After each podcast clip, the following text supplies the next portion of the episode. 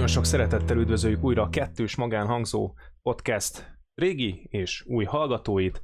Nolán Robert vagyok, és mint mindig beszélgető társam Beck Konstantin lesz. Szia Kostya! Szia Robi, sziasztok kedves hallgatók! Eredetileg, csak hogy egy kis, nem is tudom, egy ilyen be, hát egy ilyen vallomással kezdjek, egy, egy nagyon híres rendezőnek szerettük volna munkáit feltárni, de aztán kiderült, hogy még van munkánk vele kapcsolatban. Nem végeztük el a házi feladatot rendesen. Nem, nem, nem. De úgy, hogy nekem, nekem kevesebb volt a házim, és ennek ellenére sikerült, úgyhogy nekem kevesebb bentségem van.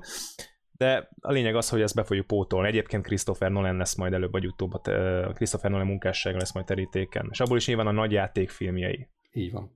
De a mai adásban pont emiatt, hogy ne szenvedjen csorbát senki, illetve hát a kettős magánhangzó podcast addiktok sem, tehát hogy megkapja mindenki a heti adagját. Három kisebb témát hoztunk, és ugye ezt már pedzegettük, ezt már pedzegettük, hogy lesznek közéleti témák, ez a társadalmi jellegű kritikák, meg, meg hozzászólásaink, és három ilyet hoztunk. Az első, elmondja mind a háromat így, így előjáróban. Szerintem mondjuk, igen, egész nyugodtan. Jár, jó, az első 20 percben a, az Oscar kvótát, röviden Oscar kvótának nevezzük.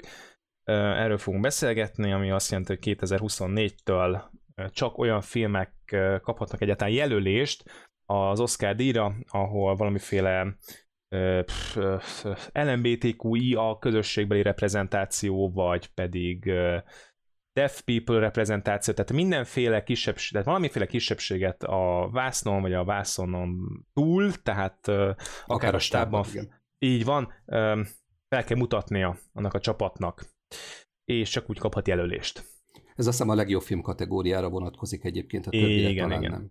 Annál nagyobb baj, hogyha a legjobb film kategóriára vonatkozik, és a többire nem, mert mi alapján történik a szelekció. Tehát, hogy akkor vagy, vagy toljuk teljesen full bakretént, vagy így, nem tudom, tehát, hogy ez furcsa, mindegy. Megbeszéljük. A második, második pont az a COVID-19 új hulláma, illetve ennek a a tagadói és ennek a pszichológiája lesz, meg fogjuk beszélni, hogy uh, mert ugye mostanában vannak ilyen tüntetések, vagy hát ilyen gyűlések, tehát vannak, akik ezt, uh, ezt a maszkviselést egyáltalán elutasítják, de hogy nagyon-nagyon elutasítják, és hogy ez a hatalom elnyomása, és akkor egy Covid nem is létezik, és akkor én nem tudom, és hogy erről kicsit bővebben fogunk beszélni, hogy nekünk erről mi a véleményünk, meg hogy ez egyáltalán a világ Covid kezeléséről is, és utolsó témaként pedig az utolsó harmadban pedig a Színház és Filmművészeti Egyetem körül kialakult modellváltásról és protestáló akciókról is fogunk beszélni.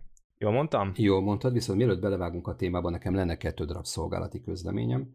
Az egyik az az, hogy van egy, hát egy felháborodott hallgatói megkeresés a részemről.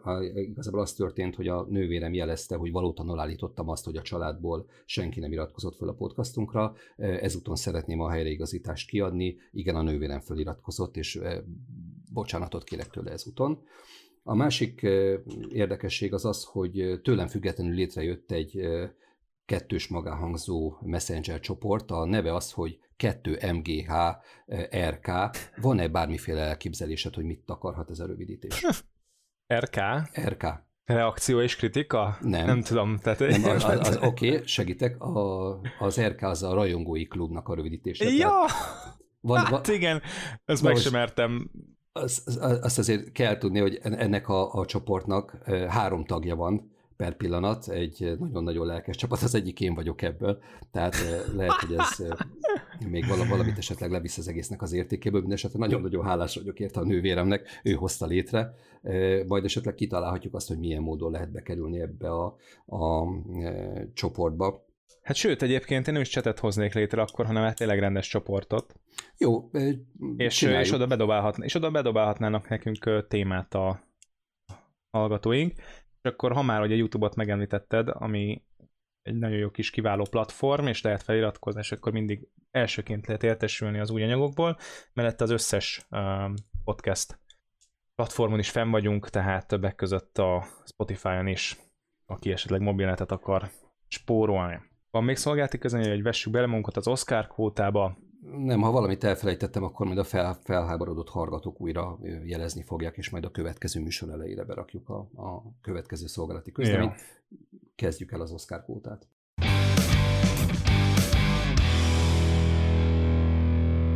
Oké, és hát szerintem egyébként ez, ez valahol törvényszerű volt, hogy ez előbb-utóbb meg fog jelenni. Uh, ugyanis rengeteg, rengeteg, rengeteg uh, nyomás van ezen az Oscaron, és, és maga hát az Oscar is ennek egy ilyen zászlóvívője a, a politikai korrektségnek, és egyáltalán annak, hogy uh, uh, valamit az alapján ítéljünk meg, hogy nem a hogyan alapján, hanem azt, hogy azt kik, és, kik tehát azt, hogy kik csinálták.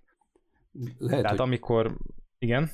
De semmi csak azt akarom mondani, le- lehet, hogy én én ezt egyáltalán nem láttam jönni. Tehát nyilván voltak előjelei, ugye főleg a, a színesbőrű színészek vélt vagy valós diszkriminációja a különböző díjaknál, de hogy úgy tűnt, mintha itt lett volna egy ilyen kis túllengés az ingának, és akkor most úgy visszaállna a normál rend és béke, és akkor ehhez képest jött egy marha nagy pofon. Tehát engem ez tökéletesen meglepett ez a döntés a, az akadémia részéről. Nem tudom, um, őszint, őszintén szólva engem nyilván lesokkolt egy részről, mert azt gondoltam, hogy ez egy ilyen, ez egy ilyen rossz vicc tulajdonképpen. Tehát, hogy ez, ez valójában egy uh, olyan dolog, amit a South Park csinálna meg egy részben. Igen, Nem tudom, hogy érthető vagyok-e. Abszolút, abszolút.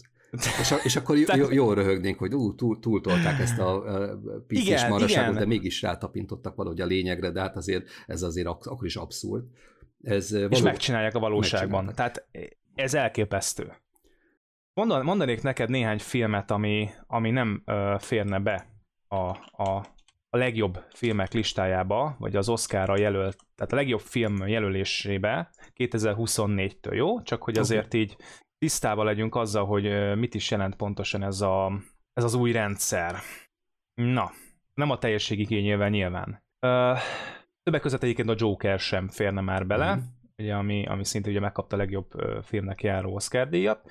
Nem férne bele a Gyűrűk ura, nem férne bele egy Csodálatos elme, a Gladiátor, a Titanic, a Rettenthetetlen, az Amadeus, a Szakasz, az Átlagemberek, Tűzszekerek, a Spotlight, a vízérintése, az élősködők, akár az Argo akciót is említhetném még ide, és a Birdman, vagy a Tégla. Tehát és az amerikai szépség. Mondjuk a, a vízérintésért azért nagyon sok könnyet nem ejtenék ebben. A... Világos. Az egyébként már ennek a Urzuksnak a filmje, aki ezt előszeretettel fogadta ezt a döntést, de azért itt fel, felsoroltam még igen kiváló, igen. akár csak az amerikai szépségre gondolunk, vagy, vagy, vagy a, a, az élősködőkre, mm, a királybeszéde is itt van egyébként, tehát az igazság, hogy ezt, ezt megint az történik, hogy hogy történhet az meg, hogy én hozok egy pótát, ez, ez komolyan mondom, ez most már szinte a náci Németországnak az inverze. De komolyan, tehát az a film jelöl, jelölhető egyáltalán, amit mondjuk nem zsidó rendező csinált. Tehát, e, de ez mi? Tehát ez hogy képzelik, és ez hogy nem gondolja át az az úgynevezett nyugati parti értelmiség? Igazából engem az a kérdés foglalkoztat ezzel kapcsolatban, hogy ezt hogyan fogják megvalósítani.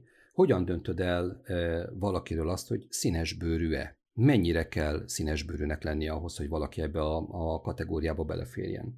Nyilatkoztatni fogjuk a, a stábtagokat, hogy ki leszbikus, meleg, transznemű közülük? Hogyan fog ez megtörténni. Illetve ugye én olvastam cikket, hogy, hogy kiket tekintünk kisebbségeknek, és, és ott szerepelnek a nők, mint kisebbség. Itt szeretném jelezni, hogy a nők semmilyen módon nem tekinthetők kisebbségnek. Vagy lehet, hogy én a, a kisebbséget máshogy értem, de, de közel ugyanannyi férfi él a, a Földön, mint nő, és azt hiszem, hogy ez az Egyesült Államokban is nagyjából igaz. Tehát a női Na nem, erre jönne, erre jönne, jönne egy olyan statisztika, igen, erre jönne egy olyan statisztika, valamelyik női rendező, vagy, vagy, vagy bárki más előhúzhatna egy olyan statisztikát, amivel kiderülne, hogy bár ez igaz, de számos munka van, ahol nem egyenlő a reprezentáció, és bizony-bizony itt nem feltétlenül a nehéz fizikai munkára gondolunk, hanem a, a, a filmművészetre, vagy a filmkészítésre, ahol akár lehetne 50-50 százalék is. Ez az arány, ugye? Én ezt egy percig nem vitatom, illetve nem, tehát, hogy én el tudom fogadni azt, hogy, hogy a nők egyébként akár a, a, a filmművészet vonatkozásában, akár más területeken alul vannak reprezentálva, nem csak a, a, az 50%-ukhoz képest, hanem a filmművészettel foglalkozó hölgyek arányához képest is. Én azt is készséggel elfogadom, hogy a, hogy a különböző LMBTQ emberek alul vannak reprezentálva, sőt, simán lehet, hogy a színesbőrűek is alul vannak reprezentálva. Az egy másik kérdés, hogy ez... Közben meg tudjuk, hogy nem egyébként. Én nem tudom. Tehát, De ez egy hipotézis, oké? Okay. Igen, tehát te, tegyük fel, hogy ez így van. A kérdés az az, hogy akarunk-e ezen változtatni, és hogyha igen, akkor tudunk-e. Én azt is el tudom fogadni, hogy egyébként akarunk, tehát hogyha tudnám azt, hogy valaki egy nagyszerű filmalkotással azért kerül partvonalra, mert nő, mert színesbőrű, mert meleg, akkor ezzel a dologgal valamit mindenképpen tennünk kell. Tehát ez, ez, ez, ez megengedhetetlen, én úgy gondolom. Semmilyen módon nem befolyásolhatja egy elkészült filmalkotásnak a minőségét az, hogy az, akik részt vettek az elkészítésben, vagy akár a témája, az mi. Jó film van, és rossz film van. A probléma az az, hogy erre nem lehet olyan megoldást találni, ami, ami működőképes. És hát nem létező működőképes megoldás helyett jött a kvóta. Egy mérhetetlenül ostoba, megvalósíthatatlan valami. Tehát komolyan most tehát gondoljuk azt végig, a stábomnak a fele meleg. Hogyan fogom leigazolni? Mi van, hogyha ő nem akarja a nyilatkozatot aláírni arról, hogy ő meleg? Mi van akkor, hogy Ráadásul, ráadásul, igen, pontosan, pontosan, igen. Mi, mi, mi, van, mi van akkor, hogyha a, a, a félvér rendezőasszisztensem nem elég barna ahhoz, hogy, hogy azt mondják rá, hogy ő fekete. Lesz egy színskála. Tehát, hogy megvalósíthatatlan, megcsinálhatatlan, és a legijesztőbb az az, hogy mégis meg fog valósulni, és mégis megcsinálják, és valamilyen módon... Gondolj bele, hogy mekkora szellemi energiát fognak ebbe a skálába mondjuk belefektetni, amit Nem. most elmondtál. Címkézni fogják az embereket. Lehet tudni, hogy kik a meleg forgatókönyvírók. Világos. Lehet tudni, tényleg. hogy kik a meleg rendezőasszisztensek. Ijesztő. És ez egy olyan dolog, ami semmilyen szinten nem befolyásolhatja valakinek a működését, mint rendezőasszisztens, vagy mint rendező, vagy mint színész. Semmilyen szinten nem befolyásolhatja. Nagyon-nagyon ijesztő ez az egész dolog, és, és ami még egy kicsit ijesztőbbé teszi, az az, hogy ugye azt gondolnánk, hogy ez egy, ez egy ostoba amerikai sajátosság, de, de egy picit hasonló dolog történik a, a Berlinálén is, csak Pepitába. Nem tudom, hogy akarunk-e beszélni az Oscar, hogy egy picit rákanyarodhatunk a Berlinárira. Azonnal, csak előtte még ez a témához, hogy csak így kapcsolatban, hogy fel, felhoztad azt, hogy hogyan lehet ezt egyáltalán mérni, illetve hogy, hogy nem is azt, azt mondtad, hogy ha valaki azért szenved látványosan hátrányt, mert mondjuk női rendező is emiatt, stb. stb. történik velem. Na, Elizabeth Banks, az új Charlie Angyalainak a rendezőnője, egy iszonyatosan rossz Charlie Angyalai film után azt mondja, hogy azért van, mert a férfiak szexisták, és ők nem néznek meg egy női akciófilmet a moziba, ezért lett bukása a, az új Charlie Angyalai. Én nem tudom, hogy hol volt egyébként Elizabeth Banks az elmúlt 30 vagy 50 évben, Alien női főszereplő. Wonder Woman viszonylag új, tehát most direkt hoztam régről és uh, új filmek közül is egyet, óriási kassza siker lett, akkor, de a régi Charlie Angyalét is említhetnénk, ami meg tényleg jó lett, uh, mondjuk. Hát a maga Szerintem nem lett jó, de szerintem nem lett az se jó, de mondjuk mondjuk azt megnézték Ez az emberek. Guilty pleasure lehet, hogy belefér. Guilty, guilty pleasure, igen, igen. Uh, és egy számos ilyen filmet lehetne mondani. Terminátor 1-2. Igen, Sarah Connor, tökéletes, nagyon a jó. Le, leg, ez legtökösebb, nem... legvedeszebb női karakter Sigourney Weaver ripley után. Így van, tehát nekem, nekem nem mondja azt valaki, nekem nem mondja azt valaki, pláne Elizabeth Banks ne, hogy emiatt lett az ő szarfilmje sikertelen. És az a baj, hogy ezeket az áldozati krediteket folyamatosan ki fogják majd játszani egymás utánjában ezek a, ennek a kurzusnak a, a képviselői. És tudod mi? És az a baj, hogy annyira látszik ez a 2024-es döntés, ez egy zsákutca. Ez egy zsákutca, és én még azt is el tudom képzelni, hogy azért tűztek ki egy ilyen távoli dátumot, lehet, hogy egyrészt azért, mert a ma készülő filmek kb. akkorra lesznek kész, ez tiszta sor. Egyébként most már hamarabb is elkészülnek a filmek, de mondjuk, hogy igen. Ö, másrészt meg azért, hogyha elegendő ö, ellenvéleménybe ütköznek, akkor ezt még biztonsággal visszavonhassák. Mert ha tökös, tökös dolog lett volna, akkor azt mondják, hogy jövőre. Hát, jövőre indul. Indulunk. Nem tudom, jövőre nyilván nem indulhat, mert azért erre föl kell készülni, meg kell csinálni. Hát utólag valakinek be kell vallani, me- hogy meleg. meleg színes, színes bőrű indián listákat. Hát valamelyik vágónk meleg lesz utólag. Ma, ma Roger K. most bevállalod? Leszel a gay? Nem, jó, akkor biszexuál, na, és akkor még nem veszíted el a nőknél sem a krediteket, na. Ami ebben a, a, a frissen kialakult helyzetben igazán furcsa nekem az az, hogy ugye eddig úgy tehettünk, hogy ez az Egyesült Államokban egy ilyen nagyon furcsa szélsőség, amin Európából jót derülve nevetgélünk. Viszont az a helyzet, hogy valami nagyon furcsa dolog, hogy hasonló dolog történik a, a Belináléval is, ahol ugyan nem ilyen típusú kvótát vezettek be, viszont a férfinői kategóriákat, színész kategóriákat megszüntetni tervezik, ami azt jelenti, hogy ahol eddig volt külön férfinői díj, ott a jövőben egyetlen egy díjat, amikor egy legjobb színészdíjat, egy legjobb mellékszereplő díjat fognak kiosztani. Ez a Berlin Nemzetközi Filmfesztivál, hogyha jól sejtem, ugye? Így van, így van. Nem Németországban, ahol még semleges neműeknek is létrehoztak WC-ket? Igen, Németországban. Akkor ez egy furcsa, ennek, ennek fényében ez furcsa ez a döntés, nem? Tehát mint a picikét ellentmondan ennek a kettő. Én szerintem itt nincs egyébként ellentmondás, tehát sőt, igazából... Hogyne. A... Van ellentmondás?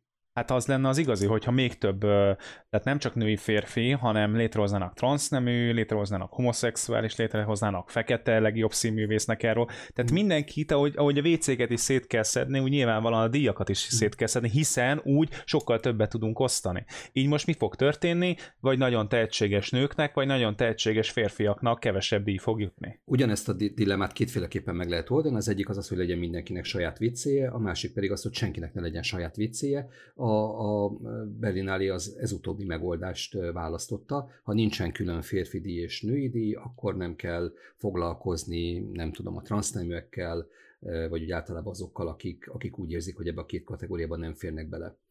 De, de azért beszéljünk... De, egy... a, de ez biztos, hogy ellentétes. Hát amikor arról van szó, hogy legyen mondjuk ilyen-olyan kvóta, akár politikai vagy bizottsági helyeken, majd, és akkor itt van a színművészet, mi van akkor, hogyha egymás után ötször férfi fogja megnyerni ezt a, ezt a díjat. Hát ott rögtön lehet struktúrális elnyomásról beszélni, ha csak már nem tudják előre, hogy egyik évben férfi fog nyerni, a másik évben nő, és itt tovább, de akkor meg ugye megint ott tartunk, hogy mennyiben van értéke ugye ezeknek a díjaknak.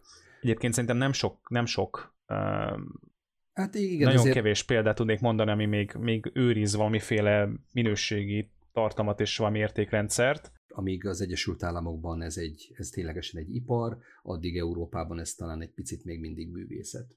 És éppen ezért furcsa ez a döntés. Egyébként az előbb, mint itt most a, a női-férfi kategóriák megszüntetésére gondoltuk, hogy az előbb én kevertem be ide a, a, a transzneműeket, meg azt, hogy tulajdonképpen itt egy problémát akarnak megoldani ezzel a meglehetősen radikális döntéssel. De egyébként lehet, hogy ténylegesen arról van szó, hogy a, a díjnak a, a működtetői azt gondolják, hogy a színművészet az egy egyetemes dolog, és mondjuk ellentétben a, a 110 gáttal a színészmesterségben a nők is pont ugyanazt a teljesítményt tudják leadni, mint a férfiak.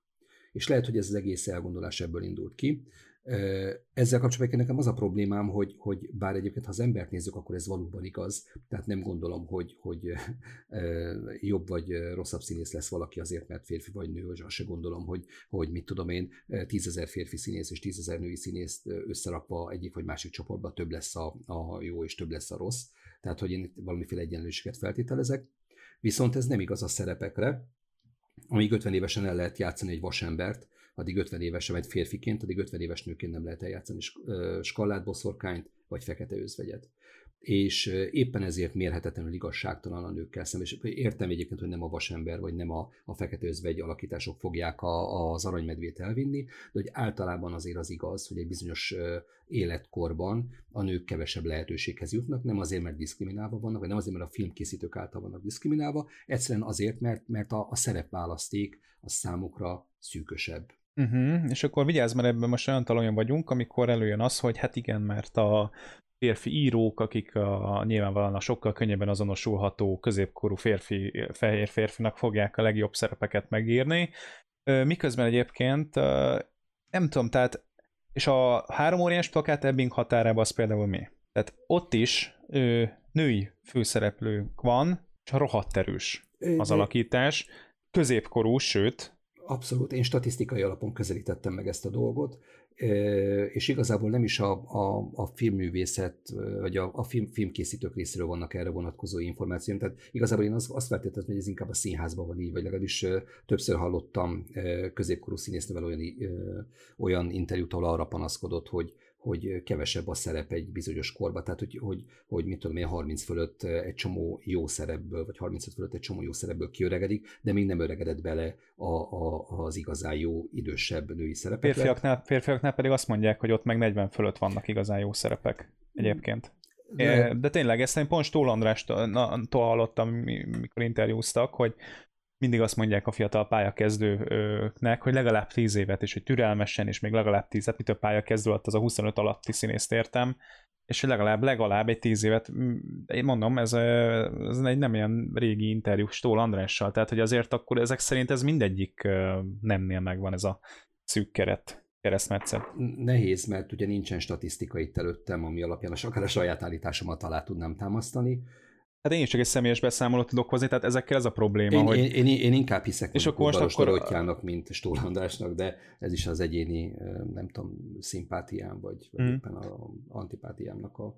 Mivel ugye még van két témánk, ezért csak ezért sürgetnélek egy utolsó Jó, gondolatot még ugye fűzünk hozzá mind a ketten, mondjad. Jó, ne annyit szeretnék zárásként ezt hozzáfűzni, hogy itt is a kvótázásról van szó. Nagyon jól megvilágított az az előbb, hogyha egyik, másik, harmadik évben férfi színész viszi el az aranymedvét, akkor föl fog vetődni a kérdés, hogy miért van ez így. És nehéz lesz azt érvelni, hogy hát az elmúlt három, öt, tíz évben férfiak voltak, férfiak hozták a legjobb alakításokat, és óhatatlanul jönni fognak a női jelölések és miért? a női díjak. Azért, mert mert befog, hát mert, kvótázunk. Azért, mert, mert nem lehet igazolni azt, hogy valóban egy kiemelkedő jó férfi teljesítmény van egy díj mögött. Nem, ezt nem tudod exakt módon mérni, nem tudod igazolni. És uh, ugyanúgy... De azért ahogy... Joaquin Phoenixnek az eléggé, eléggé megkérdőjelezhetetlen volt a Jokerben az alakítása. Én, én ezt értem, de, de ez nem, nem lesz mindig így, és egészen biztos vagyok, hogy nagyszerű női főszerepeket is lehetett volna abból az évből hozni, amik, amik méltóak lehettek volna. Tehát, hogy ez nem, nem, nem, nem, egy, nem egy versenyfutás, itt nem lehet eldönteni, hogy ki a jobb és ki a rosszabb, és hogyha ez, ezt nem lehet eldönteni, akkor az a döntés az mindig simán támadható abból a szempontból, hogy ez nem volt egy szakmai döntés, vagy nem volt jó döntés, mert a másik az mennyivel sokkal jobb volt, meg sokkal több többet kellett fogynia, meg sokkal nagyobb áldozatot vállalt, meg egy tudom én, tehát nagyon messzire visz ez a dolog, és, és oda jutunk el, hogy egyik férfinak, másik nőnek kell nyerni ezt a díjat, hogy, hogy senki ne haragudjon.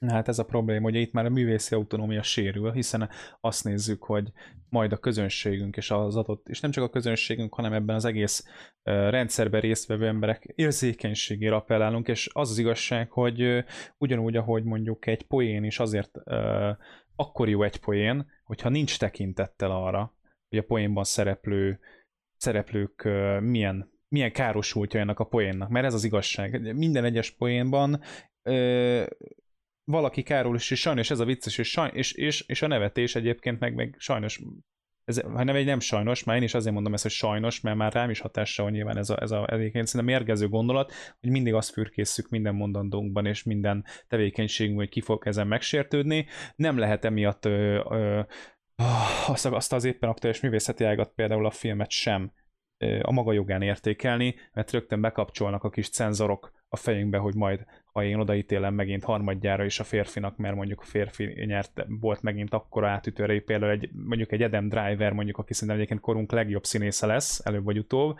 mm. és neki nem lehet majd harmadjára odaadni, mert bár most volt a legerősebb az alakítás, még az előző kettőz képest is, de most már nem adhatjuk neki oda, mert, mert most már ott van, hogy kóta, és akkor még csak egy olimpiás példát mondanék, és személy szerint az olimpián örülnék, ha megszüntetnék ez, ezt, a, ezt, a, ezt a nemes dolgot, hogy nevekre van bontva, mert az igazság, hogy így is nagyon uh, rettentően unalmas egy-két sportszám, és, és teljesen egyértelmű, hogy uh, még azt szétszedni, és még több, még, még, még elredukálni, szétredukálni, szétmorzsolni, szétdevalválni az értékét egy-egy díjnak.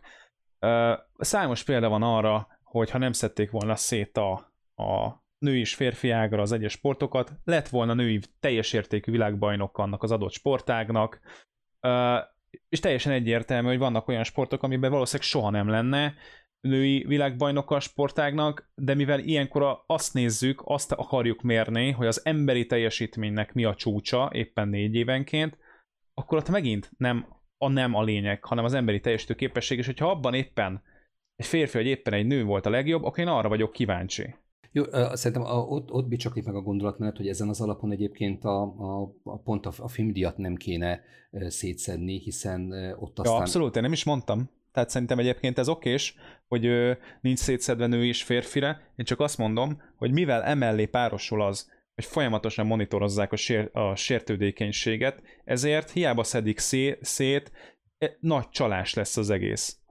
Mert Igen. ahogy mondtam, mondjuk ha egy tíz éves távlatot fogunk nézni, valószínűleg valahogy úgy fog kijönni, hogy ötöt férfi, vagy öt férfi, öt női díjazott lesz. Lehet, hogy nem pont egymás után, mert az túlságosan egyértelmű, lehet, hogy kétszer férfi, háromszor nő fog nyerni, és így tovább. Ettől függetlenül benne van ez a dolog, és én emiatt annak ellenére, hogy bár helyeslem ezt a döntést, nem hiszem, hogy működni fog.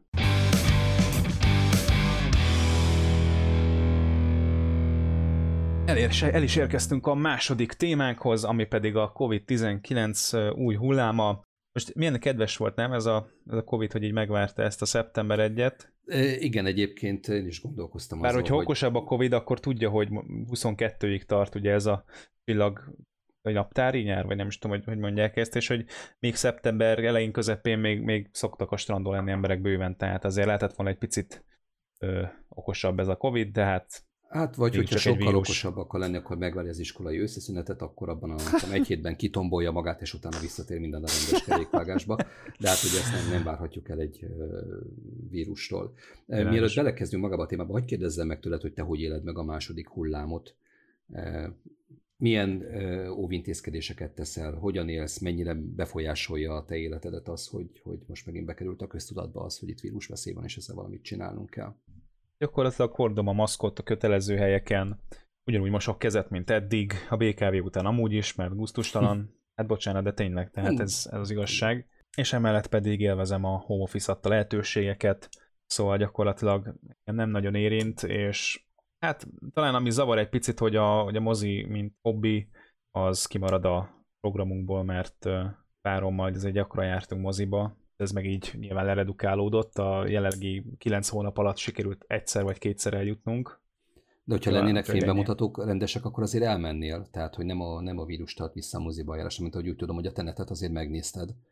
A tenetet azért megnéztem, de mondjuk lehet, hogy egy normál állapotban azt mondanám, hogy jó, nézzük meg ezt a Mulánt is, nézzük meg ezt a, nem tudom, új X-ment is, mert ez soha semmikor nem lesz jó film, hanem a moziban nézed, ott meg legalább egy három pontot tudsz majd adni rá, mert hangos volt, meg színes, uh, ugye, amit beszéltünk már egyszer a Mozi versus Net uh, online streaming szolgáltatások, tehát hogy vannak olyan filmek, amik csak moziban élvezhetők, és soha többé, fele is eltörölt ki, uh, és most emiatt, mivel nyilvánvalóan én is úgy vagyok vele, hogy jobb félni, mint megijedni, ezért egy tenetre elmentünk, de ott is csak egy 30 fős vetítésre, addig, addig mondjuk egy teltházas mulára már nem biztos, hogy be akarnék ülni, nem csak azért, mert egyébként szerintem nem lett olyan jó, mint annó a rajzfilm, így ránézésre sem, de, de, de azért sem, mert amit mondtam, hogy jobb félni, mint megijedni. Úgyhogy nagyjából ennyi.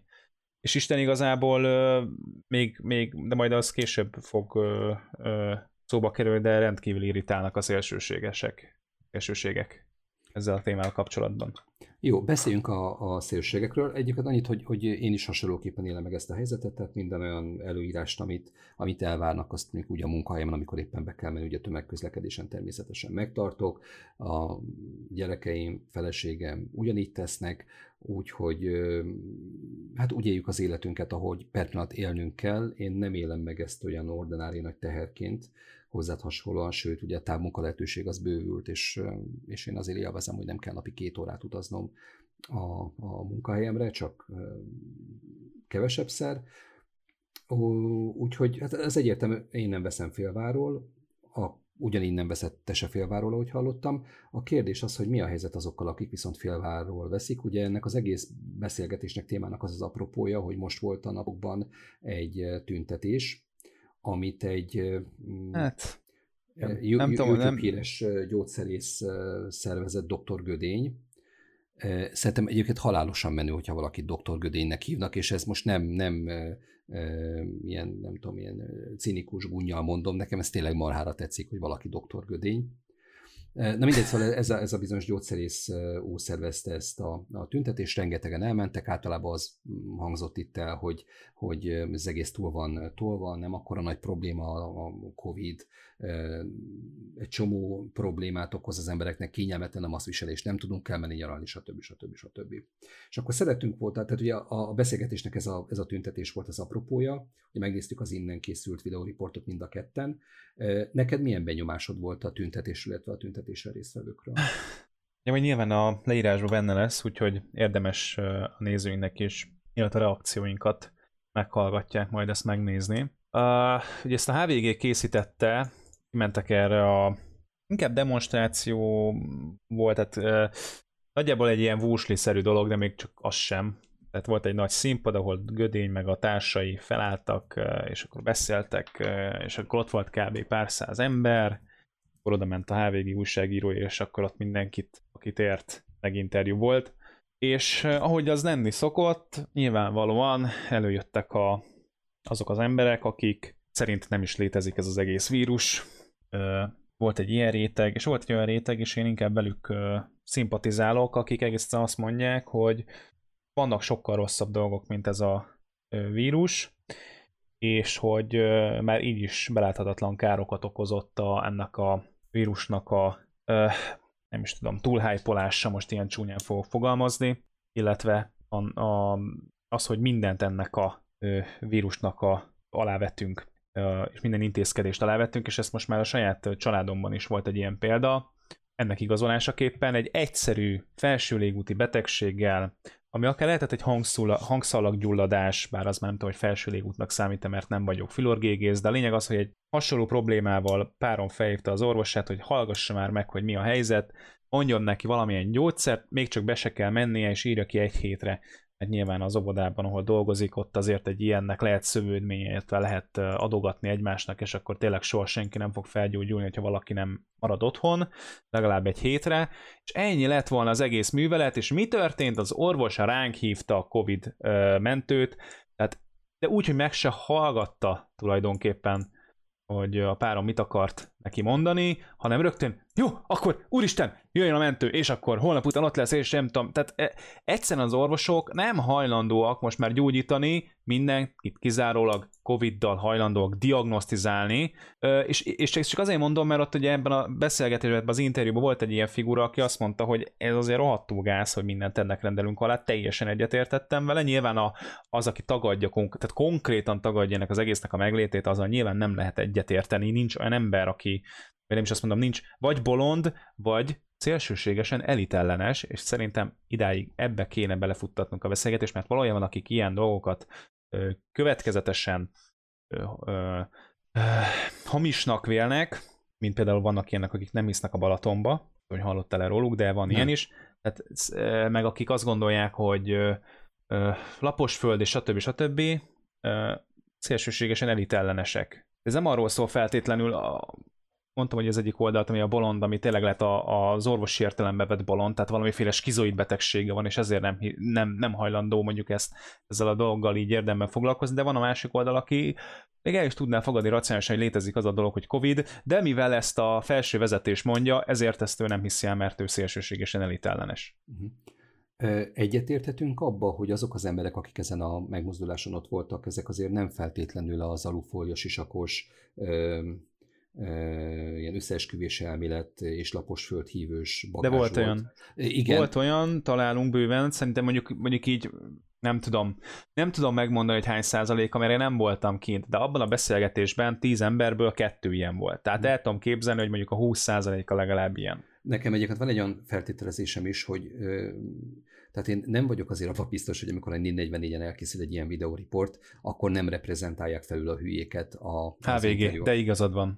Hát az pont, ez pont a HVG készítette, de egyébként egy, egy, egy, egy, nem, hát mondhatom, hogy egy, egy kalapra megy, de egyébként nem teljesen, mert azért a HVG valamilyen szinten szakmai birányelveket követ, de abban igazad van, hogy hogy azért az újság, tehát a mi HVG 444 Index és szépen a társaik telex, ezek a dolgok azért nyilván a saját ö, ízük szerint szeretik. Felvesznek száz interjút, és azt érzik, hogy nem az a narratíva teljesen, amit ők eredetileg mondjuk a főszerkesztő ki, kigondolt azzal a témával kapcsolatban, akkor bizony be fogja rakni a nyilvánvalóan a többségi alufóliás isakos interjúkat, és aki meg nem volt alufóliás isakos, azt meg ki fogja vágni a videóból. Ebben egyetértek, erre, erre akarta utalni, nem? Igen, abszolút. A kérdés az az, hogy ne, te hogy érzed, megvannak nekünk, a, tehát a kezünkben vannak azok az információk, adatok, ami alapján el tudjuk dönteni személy szerint te vagy én, hogy túl van-e pörgetve a Covid kérdés mondjuk Magyarországon, Európában, a világon?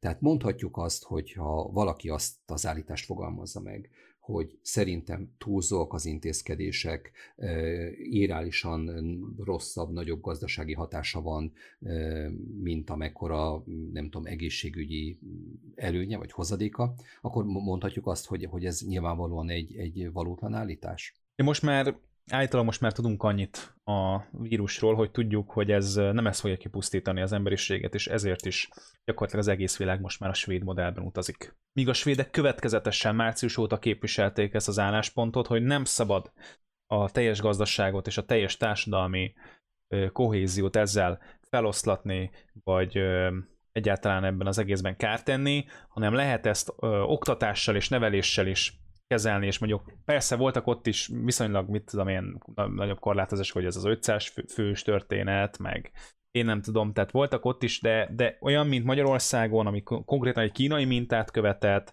Amerika az egy külön minta, mert ők nem követnek semmilyen mintát, gyakorlatilag, mint hogyha nem is létezne ez az egész, de most amúgy is el vannak a BLM-mel havazva, tehát most nem tudunk ilyen covidos dolgokkal foglalkozni, ami szerintem pedig egyébként ö, a teljes ignorálása nyilvánvalóan egy hiba, és én azt gondolom, hogy a svédek kezelték jól, és nem hiába egész Európa most már a svéd modellt követi, ami nagyjából azt jelenti, hogy be kell tartani néhány szabályt, amit, amit tudunk, azt tegyük meg, de egyébként meg folytatni kell az életet. Lehetőleg nem nagy gazdasági károkat okozni. És persze ez az is hozzátartozik, hogy vannak országok, akik például mondjuk Nagy-Britanniában azok, akiknek nem volt állása, pontosabban nem lett volna, mert a cégéig kirúgták volna, az állam átvállalta a 75%-ban, meg 60%-ban az ő munkabérüknek a kifizetését, és így úgymond ö, próbálták kompenzálni cégeket, az embereket, stb. stb. Minden ország másképp kezelte a saját ö, belátásai és a gazdasági lehetőségei szerint, és az igazság, hogy Magyarország szerintem még egy hasonló leállást egyszerűen nem bírna el. Ebbe egyébként Egyetértünk, mert én abban nem vagyok biztos, hogy nem lesz ettől függetlenül hasonló leállás. Nem lesz. Ugye az Ebben, a... én most nagyon nagy tétbe mernék fogadni. Nagyon nagy tétbe. Hát én azt kívánom egyébként, hogy legyen igazad, mert ez ugye azt is jelenti, hogy a számok azok nem lesznek annyira rosszak, hogy ezt... Tök mindegy, milyen számok lesznek, Kostya. Én elmondom neked, hogy miért nem lesz.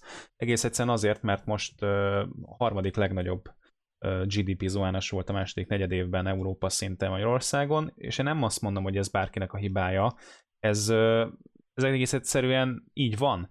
És most még egyszer 15% 10-15%-ot zuhanni harmadik, negyedik, negyedik évben, az, az, az majdnem a csőd, csőddel lenne egyelő. Egyszerűen nem, nincs ország, aki ezt megtehetné, és most azért van egyébként a fiatalok körében is magasabb számú megbetegedés, mert vélhetően ők azok, akik ugyanúgy fo- próbálják folytatni az életüket, mint a Covid előtt, tehát 2019-ben. És ez sajnos azzal jár, hogy nagyobb veszélynek vagy kitéve, potenciálisan nagyobb az esélyed arra, hogy elkapd a vírust, és nem más. És akit lehet, az meg védje magát, és ez rendben is van.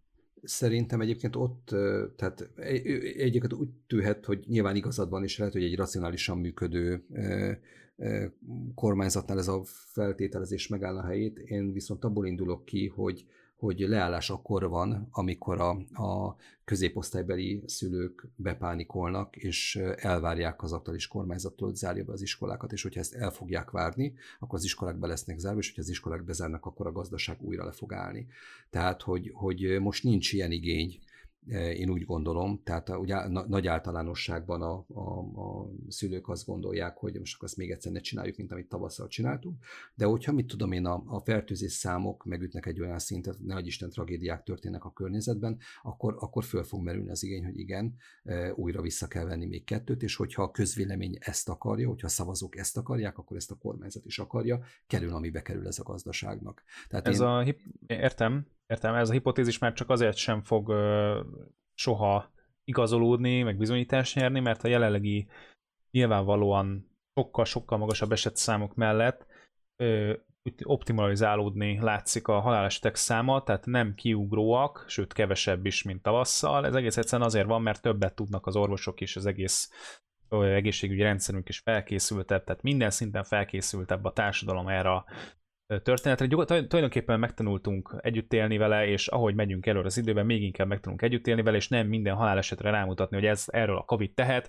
mert igen, ha valaki bekerül mondjuk egy tüdőrákkal, vagy nem is tüdőrákkal, hanem mondjuk hasnyálmirigyrákkal a kórházba, és emellett megműtik, sikeresen műtét, de kap egy tüdőgyulladást, és belehal, akkor most itt mi tehetett róla? Most akkor melyik volt az okozója? Nyilván a hasnyálmirigyrák miatt került be a, a kórházba, na jó, de, de, a, de, de, de megműtöttük, és látszólag sikeres volt a műtét, csak jött egy szövődmény, a tüdőgyulladás, most a tüdőgyulladás vitel, oké, érjük fel a tüdőgyulladáshoz, hogy ő tüdőgyulladásba halt meg. És most ugyanerre gondolok, hogy a tüdőgyulladást ki lehet cserélni a Covid-dal is, és akkor most mi vitte el az emberünket. Tehát ez, ez megint az újságoknak sajnos a, a és mindegyik, mindegyik újság ebben utazik, hogy mert tudják, hogy ezt most kattintják az emberek, összemossák ezt az egész történetet, az igazság, hogy nincs olyan szerintem, és persze lehet, hogy mégiscsak van olyan, meg amikor jönnek az, hogy a 14 éves is meghalt, aztán kiderült, hogy jó leukémiás volt, oké, okay, de természetesen úgy írják meg a cikket, hogy meghalt a 14 éves kislány Covid-ban, de mellette azért már ő 5 éve küzdött a leukémia, köszönjük szépen, tehát ez nem.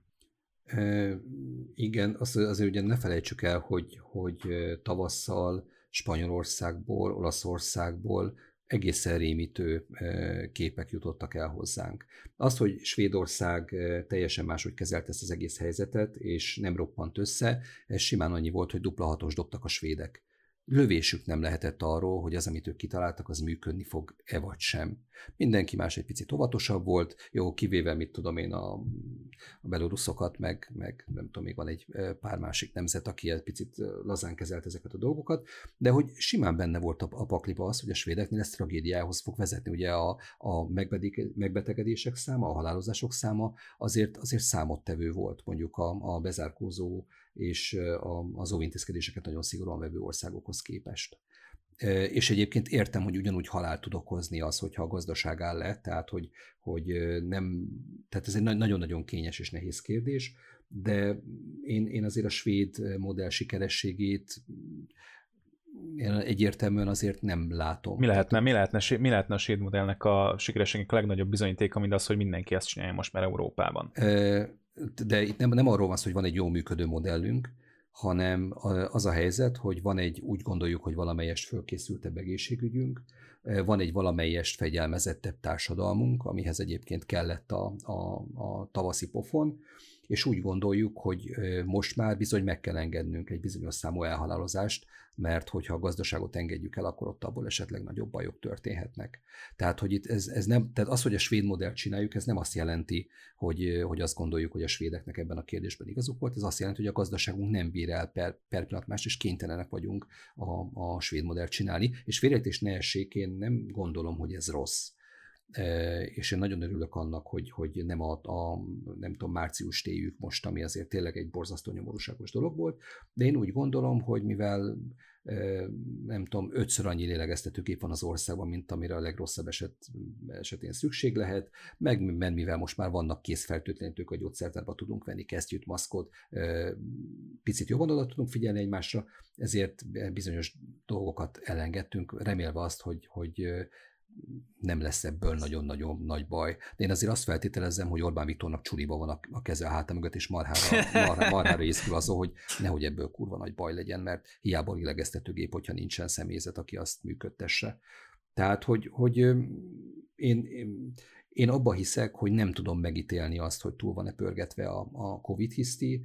Per pillanat örülök annak, hogy a gyerekeim iskolába járnak, és én is viszonylag szabadon tudok jönni-menni de azért aggódok, ugye, ahol időszülők vannak a családban, ott ez, ez mindenképpen téma. Tehát nem magamat féltem elsősorban, nem a gyerekeimet féltem elsősorban azokat az időseket, akiket, akiket össze tudunk covidozni, hogyha, hogyha nem figyelünk magunkra. Tehát igazából a, a lényeg a lényeg, hogy nagyon-nagyon könnyű a, a gödényféle tüntetésen összecsődült embereket teljesen hülyének nézni, lenézni egyébként, ahogy hát azért sok médiumban megtörtént, de, de picit más oldalról is meg lehet nézni az egész helyzetet, és, és rá lehet jönni arra, hogy, hogy még hogyha hangzanak is el kapitális nagy baromságok, azért van igazság abban az oldal, azon az oldalon is. Tehát nyilván nem véletlen az, hogy én, én Pest megyei középosztálybeli értelmiségiként, aki távmunkába tudja végezni a dolgát, nekem nem akkora nagy tragédia, mint annak, aki, aki mondjuk vidéken egy szállodában pincér, vagy bármilyen olyan területen dolgozik, ami, a, a, aminek aztán tényleg vége, hogyha jön újra a bezárkózás. Mondjuk az, hogy a maszk az kinek kényelmetlen, meg kinek nem kényelmetlen, én azt gondolom, hogy ezzel azért együtt lehet élni. Én azon az állásponton vagyok per pillanat, hogy, hogy nyilván a döntéshozók azok olyan számok ismeretében vannak, amiknek én nem vagyok a birtokában, kénytelen vagyok bízni abba, hogy a megfelelő intézkedéseket hozzák, és én ehhez igazítom a saját e, működésemet.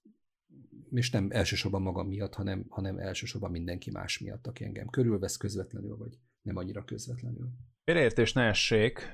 Tudni kell azért a említett dr. Gödényről, hogy egyébként ő a dokumentumfilm sorozat is készült, kamupártot működtetett 2018-ban. Egy meglehetősen vitatott személyiségű a közéletben.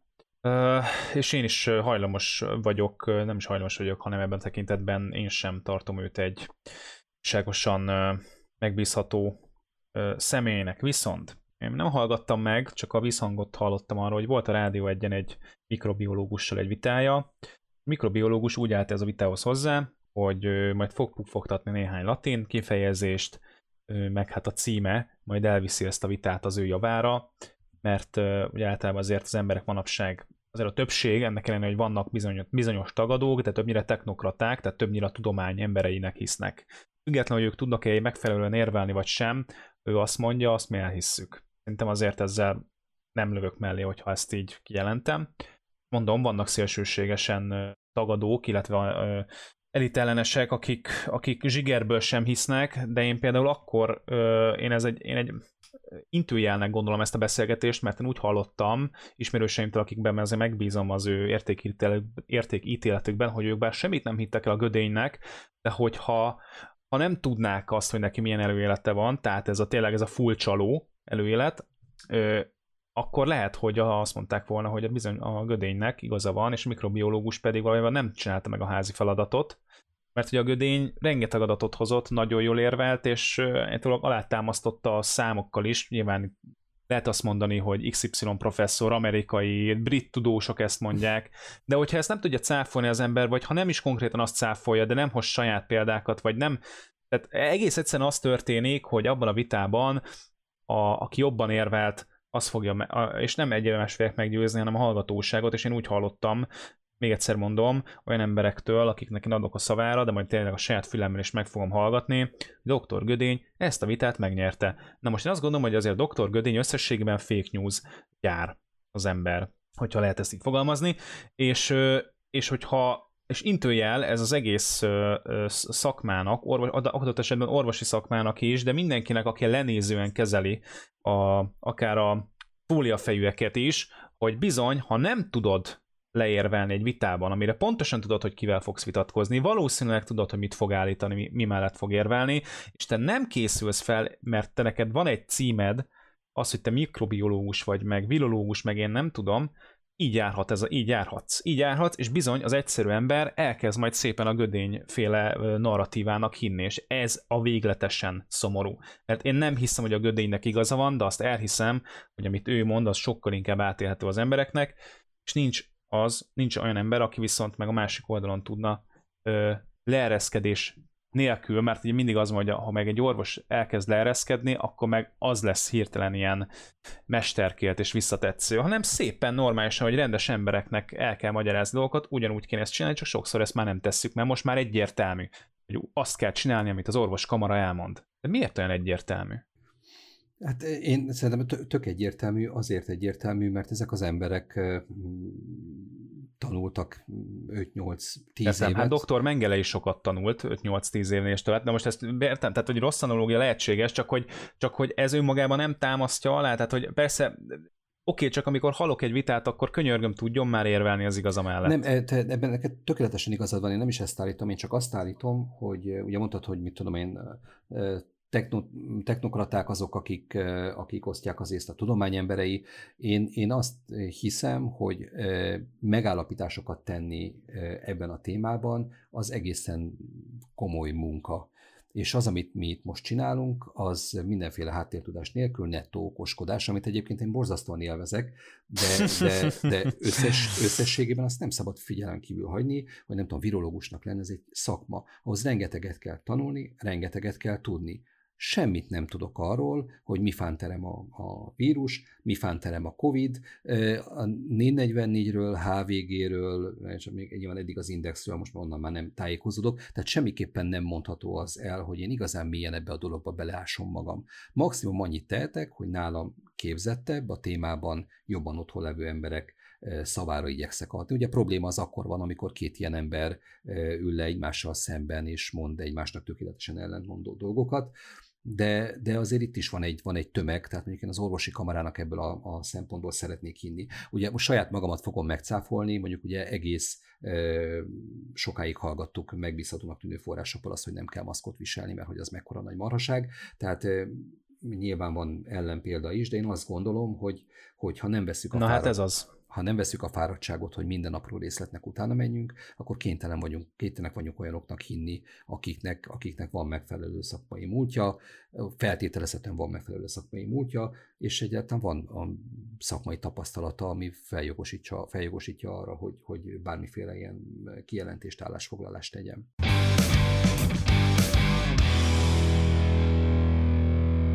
És a harmadik témánk, amire már sajnos a legkevesebb időnk jutott, de akkor ezt is vegyük gorcső alá, az a Színház és Filmművészeti Egyetem körül kialakult uh, protes alatt. Röviden itt arról van szó, hogy Corvinushoz hasonlóan egyébként 2020-ban több egyetemnek is tervezik azt, hogy a finanszírozási működését, többek között a finanszírozási működését is megújítják, vagy megváltoztatják, és egy ilyen állami finanszírozásból egy alapítványi finanszírozásba uh, kerülne át. Az én olvasatomban ez, ez nagyjából annyit jelent, hogy uh, létrehoznak egy kuratóriumot, ami onnantól a fenntartója ezeknek az intézményeknek. Ként a Corvinus, talán a Corvinusszal kezdődött, de a Szent István Egyetem is előbb-utóbb be, bele fog ebbe a csoportba tartozni. Tehát sok egyetemmel meg szeretnék ezt megcsinálni, és nagyjából annyi a lényeg, hogy hogy a, a, a költséges egyetemi finanszírozást azt mostantól vállalják át ezek egyrészt az alapítvány, ami egyébként ugyanúgy fog kapni állami támogatást, tehát ilyen részben ezt a részét annyira nem értem, nyilván nem akkorát, mint korábban, és emellett meg, hogyha jól tudom, akkor ez azzal is jár, hogyha magánegyetem lesz valami, akkor nem nagyon lesznek állami hely, férőhelyek, és mindenki fizetősen tud majd bejutni az iskolába. Nyilván ponthatárok elérése mellett. És hát az SFV-nél itt kicsit úgy tűnik, hogy ez, ez most a diákok, a egyetemi hallgatóknak a nem tetszése elég komolyan eszkalálódott. Tehát most már nem tudják megkezdeni ides tovább egy hete a tanítást. Igen, nekem egyébként van, van egy olyan érzésem, nem érzésem, mert olvastam ezzel kapcsolatban néhány cikket, hogy itt nem alapvetően a, az új működési struktúrával van probléma, hanem kimondottan a, az egyetemet irányító, vagy az egyetem fölött álló alapítvány kuratóriumának az összetétele a problémás, amit ugye Vinyászki Attila vezet, és ebbe a kuratóriumba nem került be tulajdonképpen senki olyan, akit a, a egyetemnek a, a korábban regnáló vezetése szeretett volna. Ugye ez az egyik probléma, a másik probléma pedig az, hogy ennek a kuratóriumnak gyakorlatilag teljhatalma van az egyetem fölött, bármit csinálhatnak, és ez egy olyan jogkör, ami igazából nem volható vissza, tehát amíg világ a világ, Vinyászki Attila fogja vinni a, a, az SZF-ét.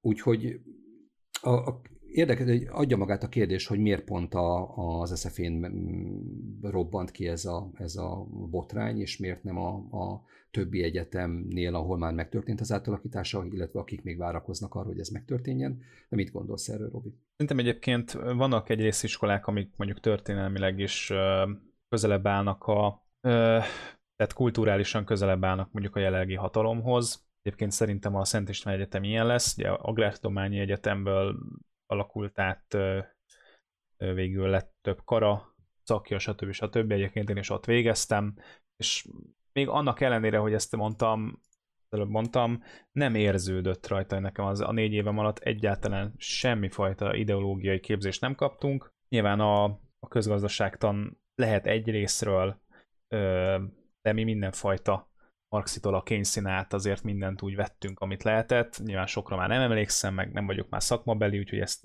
de az biztos, abban biztos vagyok, hogy én nem hiszek el annyira ebben a mítoszban, hogy vannak túlzott ideológiai képzések. A színháziról nem tudok ö, nyilatkozni, ez egy kulturális kérdés.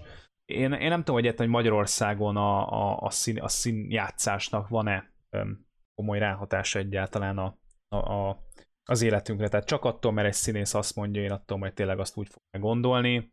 Legfeljebb, hogyha amerikai színészről beszélünk, mert én azt mondom egyébként, hogy hiába próbálja ezt Magyarország is elkerülni a sorsát, vagy egy tőlünk, egy keletre lévő ország, azért mi egy óriási ha tetszik, hanem egy amerikai kultúrkörben élünk, amerikai sorozatokat nézünk, amerikai filmeket nézünk többnyire, azért hozzáteszem, hogy többnyire.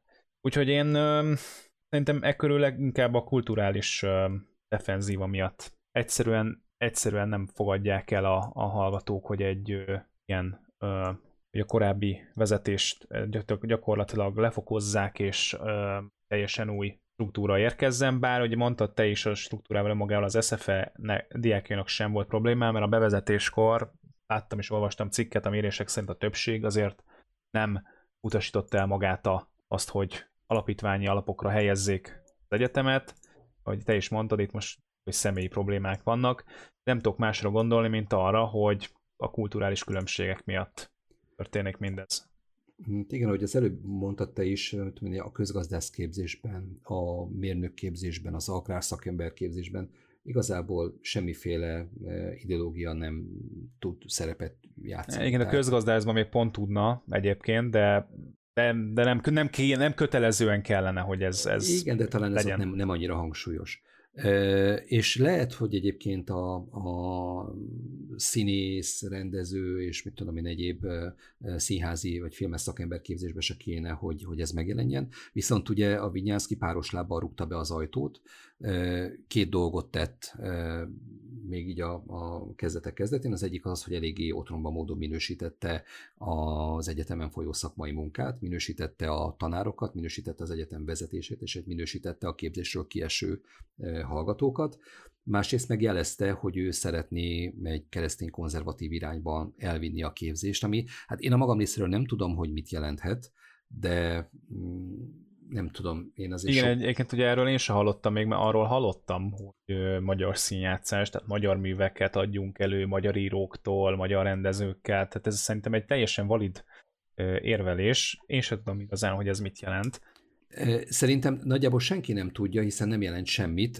Annyit, tehát egy dolgot biztos, hogy nem jelent jót. És szerintem, és szerintem az FSZ-nek a, a SF-ének a hallgatói is erre vannak rácsavarodva. Tehát lehet azt tudni, hogy egy, hogy egy, egy nagyon sértett, nagyon kicsinyes, narcisztikus vinyászka, hogyha bekerül az egyetem élére, akkor ott, ott sok babér nekik nem fog teremni. Borzalmas a, a fickónak a kommunikációja, egyszerűen képtelen a dolgokat előre mozdítani. És, és hát az a helyzet, hogy ezt, ahogy mondtam, ez hetekkel ezelőtt elrontotta, és én nem is nagyon láttam, hogy mi a, mi a visszaút. Megmondom őszintén, nekem borzasztóan imponál a, az egyetemistáknak a, a, a kiállása, és én borzasztóan így vagyok ilyenkor, mert hogy én nem vagyok biztos benne, hogy mondjuk hasonló döntéseket így a, a tehát az életemet meghatározó igen fontos döntéseket meg tudnék hozni, akár azt veszélyeztetve, hogy mit tudom én, a, a nagyon-nagyon vágyott képzés nem fogom tudni a büdös életbe elvégezni, vagy hogyha el is végzem, lehet, hogy a listára kerülök, ami utána el fog lehetetleníteni, mint színész, vagy rendező, vagy akárki. Egy dolgot azért hagyj említsek meg, én nem feltétlenül Vignyánszki mellett, vagy, vagy védelmére, nem hiszem, hogy őt védeni kéne, meg tudja védeni magát, hanem hogy, és ezt én is, én is színész ismerőseimtől, akiket egyébként meghívhattam volna a műsorban most, most, most hogy így, így gondolkodom, tehát már végzett színész ismerősémtől azért elmondták, hogy az SFE az SFE be bejutott diákok jelentős része, és most nem dobálózunk számokkal, mert nincs ilyen mérés, egyébként pont lehetne, bizony így vagy úgy, de, de színész palántáknak a, a gyermekei, vagy hogy mondják ezt, színészeknek a palántái gyermekei, tulajdonképpen egy, egy ugyanaz a kör termeli ki újra önmagát. És nagyon kívülről befutni, vagy bemenni, bejutni nem nagyon lehet. És nyilván vannak példák, én nem mondom, hogy nincsen, mert az olyan nincs, hogy nincs, ez természetes, de el tudom képzelni azt, hogy bizony-bizony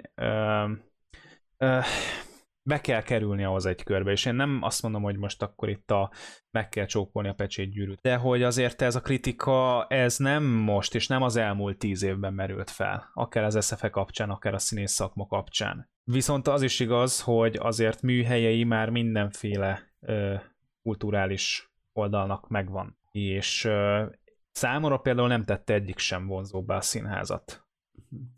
Én az helyzet, hogy én nem vagyok színházba járó ember, tehát megint, megint csak olyan dologról okoskodok, amikhez igazából nem értek, de ugye ezt már a nulladik adásban is mondtuk, hogy ez várhatóan így lesz a témáknak a, a túlnyomó részében. Tehát, hogy nem tudom, én leg, leg, legutoljára a Rocksulit láttam színházba, előtte a Mary Poppins-t, azelőtt meg Szegeden a Mama Miát, tehát nem biztos, hogy ez a, a igazából a magas... Igen, magas semmi gond, gondolj bele, gondolj bele, mit éreztél akkor, mert az igazság, hogy az én esetek többségében mikor színházban voltam, és ez nálam se túl gyakori, volt egyfajta olyan érzésem, mint hogyha színészeket látnék, nem pedig szerepeket. Nem tudom, hogy értető az, amit én mondok. Értem, hogy mondasz, hogy ez kérdés, hogy mennyire írható az szf a, a számlájára, de igazából én oda akartam kilukadni, hogy szerintem abban nagyon nincsen vita, hogy, hogy nem létezik olyan szervezet vagy intézmény, ami ne tudna szakmailag jobban működni, vagy, vagy gazdaságosabban működni. Nem létezik olyan szervezet vagy intézmény, amit, amire ne szorulna rá az átalakítás és a változtatás. Tehát, hogy bár a változás az egyébként nem önérték, tehát önmagában, hogy valami változik, még nem lesz feltétlenül jobb is, de szerintem azt se érték, hogy valami már, már 20 éve ugyanúgy megy, és akkor most miért ne, miért ne menne még a következő 20 évben is úgy. Tehát én önmagában nem abban látom a problémát, hogy változik valami, én abban se látom a problémát, hogy a, az eddigi vezetés helyére egy új kerül. Én kimondottan a, a Vinyánszkinak a személyében látom a, a problémát, aki valamiféle nemzeti keresztény konzervatív színjátszást álmodott meg magának, amiről nem lehet tudni, hogy ez tulajdonképpen mit is akar jelenteni. És nekem van egy olyan feltételezésem is, hogy ahogy ugye te is említetted, ugye most is a, a, a színész gyerkőcök kerülnek be könnyebben az egyetemre. Ezért nem feltételezem azt, hogy a Vinyászki mellett kitárulnak az egyetem kapui, és, és ugyanolyan eséllyel kerül be egyik vagy másik ember az egyetemre pusztán a, a tehetségének köszönhetően, hát akkor nyilvánvalóan egy másik, másik um, csapat lesz kivételezve. De nekem nem, nem annyira a, a hallgatóknak a, a ellenállása az, ami izgalmas, de nagyon szórakoztató és nagyon becsülendő. Tehát én nagyon értékelem, hogy, hogy ezt meglépték és csinálják a mai napig. Én nagyon sok erőt kívánok nekik. Az egész ügynek a farvizén jött velem szembe egy cikk. A cikk az nagyjából arról szólt, hogy a József Attila gimnáziumnak a hallgatói azok hát tulajdonképpen egy ilyen kis szimpátia gesztus tettek, és a, a gimnáziumokról kilógattak uh, SF és molinókat, és ilyen kordonszallaggal betekerték a József Attila szobrukat. Uh, mindezt tették úgy, hogy az igazgatóval egyeztettek, az igazgató az engedélyt megadta, mondván, hogy hát bár ez nem feltétlenül tükrözi az ő nézeteit, vagy akár a gimnázium tantestetének a nézeteit, de hát hogyha a gyerekeknek ez a véleményük, akkor miért ne adhatnának ennek hangot. Ugye az egész dolognak ott lett vége, hogy egy járókelő meglátta ezeket a, a, az elemeket, a molinót és a szallagot, fölhívta az igazgatót, beszélgetett vele, az igazgató elmondta, azokat a dolgokat, amiket én az előbb, hogy őt megkérdezték, engedélyt adott rá, és a következő lépés az volt, hogy miután a molinok maradtak, a kliknél föl lett nyomva a gimnázium, és végül a kliknek a nyomására lettek ezek a molinok és szalagok leszedve. És az a kérdés merült föl bennem ezzel kapcsolatban, hogy van-e helye gimnáziumban, ugye egy 15-18 év közötti gyerekekről, kisfelnőttekről beszélünk, van-e helye a gimnáziumnak, gimnáziumban politizálásnak, vagy politikai állásfoglalás tételének? Nos, én egyébként nagy híve vagyok a finoktatási rendszernek, ami ami arra alap az elsősorban, hogy ne a lexikális tudást, tehát ne, hogy fogalmazzak, ilyen kis mini memória bankokat képezzünk, hanem összefüggéseket meglátó, kritikusan gondolkodó, kreatív elméket, mert az igazság, hogy az elérési útvonala bármilyen matematikai képletnek megvan a interneten. A képlet logikai megfejtése az, ami fontos, ahhoz pedig nem szükséges feltétlenül tudni a képletet, hanem érdemes rendszerben tudni gondolkodni. Kritikusan, stb. stb. Tehát ezt most elmondtam. És ők gyakran vitatkoznak bizony, bizonyos témákra, és akár pro-kontra, már kicsi gyerekkorukban is, vagy hát a, a, mondjuk alsóskorban, nyilván a szintjükhöz megfelelően, tehát a, a tyúk vagy a tojás vitáján túl is foglalkoznak másfajta vitákkal, és szerintem ez elengedhetetlen, hogy előbb-utóbb érintsék a... Azt mondom, hogy én simán feladnám gimnazista felsősöknek a kórházak privatizáció per állami kézzel lévő rendszerének vagy finanszírozásának a vitáját, és akkor soroljanak előnyöket, hátrányokat, hozzanak prezentációkat, építsenek csapatot, és ez nyilvánvalóan azzal fog járni, hogy ez egy, ez egy politikai téma volt Magyarországon is. Ugye? Hm, abszolút. És a világ számos országában is, mondjuk Amerikában nyilván a magán ö, ö, kórházak és, ö, és betegbiztosítás az, ami működik, és ott, ott nyilvánvalóan azok, akik ezt ki tudják fizetni, egészségesebbek, tovább élnek, jobb minőségben élnek, akik pedig nem tudják kifizetni, azok pedig sokkal rosszabbul élnek, mint Magyarországon azok, akik esetleg nem, tehát szintén nem tudják kifizetni, de ez ugye egy, egy másik fajta minta. Tehát nálunk mondjuk állami az egészségügy, és bizony minden, ami, és az, az igazság, hogy az emberek előbb vagy utóbb a politika szerintem hogy a közfeladatokkal való foglalkozást jelenti, mi más lehetne a kórházaknak és a működése is egy abszolút közfeladat. Úgyhogy én azt gondolom, hogy általános iskolában szerintem vitatkoznak, akkor vitatkozzanak kicsit talán a szintjükhöz megfelelően, de mondjuk egy középiskola 11.-12. osztályban én abszolút engednék akár ilyen politikai jellegű vitákat is. Egyébként én azért mindig tanár lennék, akkor igyekeznék arra, hogy, hogy itt soha, szélsőségek soha ne tudjanak uh, igazán teret nyerni, és a szélsőségek alatt azt értem, hogy, hogy ha valaki teljesen elkötelezett mondjuk egy libertárius neo, neokon gazdaság mellett, és látszik, hogy a csillogó szemével vetni oda a gazdaságot a Wall Streetnek, amit most már tudunk, hogy nem szabad, akkor, akkor a következő órán a következő órán meg, megismertetné, vagy, vagy azokat a, a komoly ellenérveket azok az osztályjal, adott esetben a dokumentumfilmet forgatni a 2008-as válságról, amik ugye azóta nagyon szépen elmondták, hogy hát mit is szóltak el ezek a bizonyos hitelezők. És ugye nem csak a bankok, hanem kifejezetten azok a hitelező intézetek, akik átvállalják a bankoktól is a ö, súlyos ö, tartozásokat. Hát, hogy azért ez egy egyel komolyabb ö, probléma, mint a bankokkal lenne csupán probléma. Úgyhogy én azt mondom, hogy ilyen keretek mellett én, én mindenféle vitának teret adnék, most, hogy ilyen nagyon hosszúra sikerült ez a felvezetőm, adott esetben egy ilyen témában is. Tudom, hogy ez nem egy, ez, ez, ez már kívül esik az iskolai hadáskörön, ugye ezt el is mondtad. Egyrészt én nem szeretem a házmester, házmestereket, amik itt, amiket is sikerült itt a, a szocializmusból így ránk maradtak, ezek a házmesterek, meg ezek a fejlendgetők, tehát szerintem ez, ez, ez sokkal rosszabb, mint hogy a diákok foglalkoznak olyan dologgal, amivel nekik nem kéne, vagy sem. Uh-huh. Én sokat gondolkoztam ezen a kérdésen, tehát ugye most akkor amellett érveltél, hogy igen, bizonyos keretek között lehet, be lehet engedni, vagy akár be is kell engedni a politikát a, a középiskolai szinten. Tulajdonképpen ezt a dolgot, ezt alapvetően én is osztom. És ugye amikor megláttam a cikket, akkor először is mondtam, hogy hát ez egy, ez egy frankó igazgató, mert hiszen nem is biztos, hogy az ő álláspontját e, takarja az, amit a, a diákok kommunikálni akarnak a külvilág felé, de mégis megengedi. Ez egy tök jó dolog, és utána tulajdonképpen ameddig a lehetőség lehetőségeiből telik. Nyilván akiknek neki menni nagyon nem érdemes az ő eh, pozícióban, ameddig lehet ezeket a dolgokat tartja. És akkor arra jutottam, vagy az jutott eszembe, hogy, hogy nem el lehet, hogy arról van szó, hogy ezek a diákok egy eh, számomra egyébként fontos, vagy számomra szimpatikus üzenetet kommunikálnak ki a külvilágba. Például ugye most nekem, én azt feltételezem, mint hogy ugye a cikkből is kiderült, eh, hogy a diákok saját magukból, nem tudom, ők maguk összeszedték az információt, jutottak valami következtetésre, és, és előálltak egy ilyen, ilyen kis akcióval Teljesen biztos vagyok abba, ismerve magamat, hogy ha ez egy másik gondolat mentén fogalmazódott volna meg, akkor az első ötletem az lett volna, hogy a hülye tanárok telebeszélték a gyerekeknek a fejét ostobaságokkal. Ami egyébként rossz. Tehát oda akartam csak kilukadni, hogy, hogy tudni kell azt, hogy amikor azt mondjuk, hogy a gimnáziumba be kell engedni a, a politikát, amivel egyébként én is teljesen egyetértek, akkor, akkor ott, ott nem csak a számunkra tetsző gondolatok fognak összejönni, és olyan vélemények is meg fognak fogalmazódni, amik adott esetben riasztóak lennének.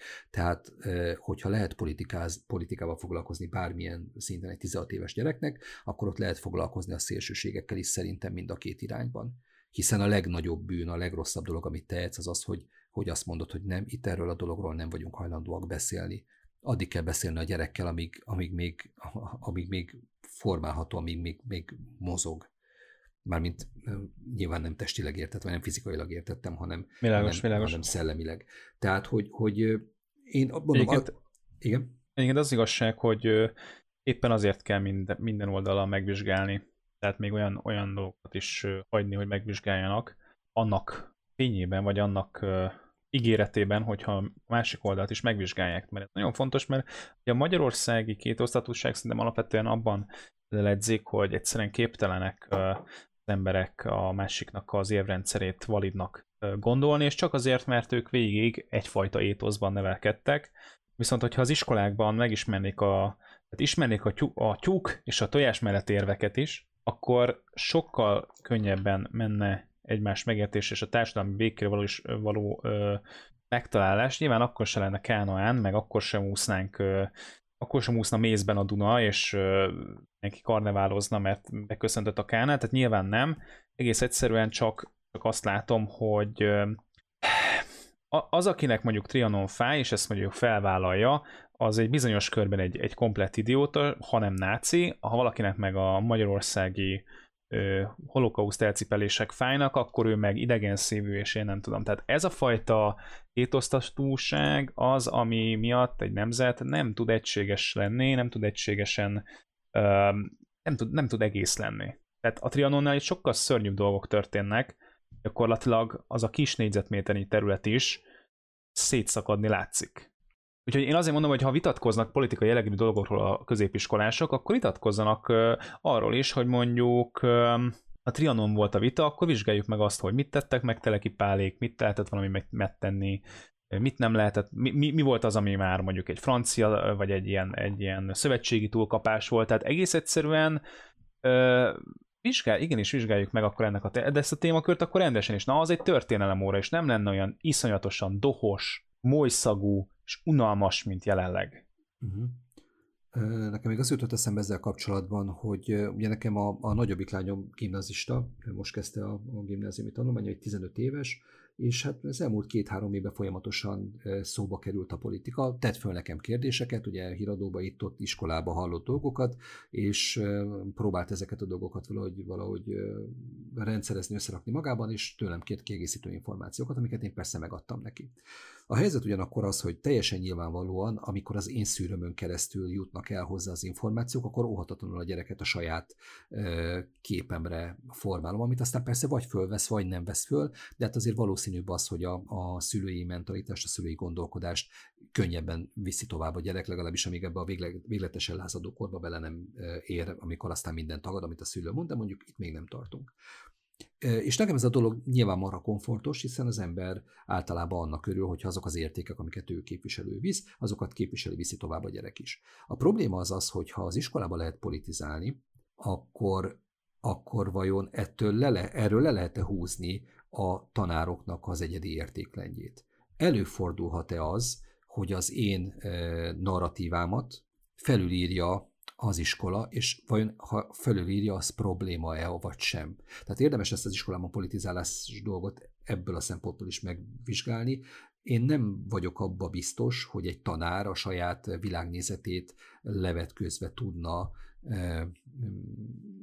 politikáról beszélgetni, vitatkozni a gyerekekkel. Ugyanakkor én azt gondolom, hogy tehát én is azt gondolom, talán mondtam is az előbb, hogy, hogy én, én, én ezt nagyon-nagyon támogatnám, és szerintem szükséges, de azért vannak veszélye erre, ehhez megfelelő tanárok kellenek, akik kellő nyitottsággal képesek hozzáállni a, a, a, a gyerekekhez, akár a saját világnézetüket háttérbe szorítva. Igen, hát amiről én beszéltem, valószínűleg ennek az a buktatója, amit most is elmondtál, vagy, vagy egyfajta központi irányítás, ami meg, meg egyfajta narratívát szeretne.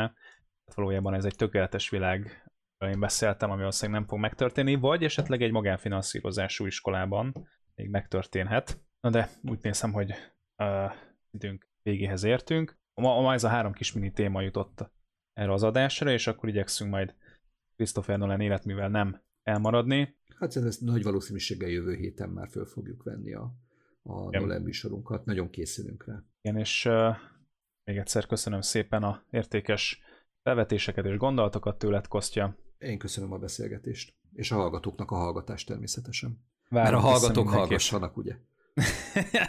De lehet jönni személyesen is, akkor már nem hallgatni, hanem beszélgetni is.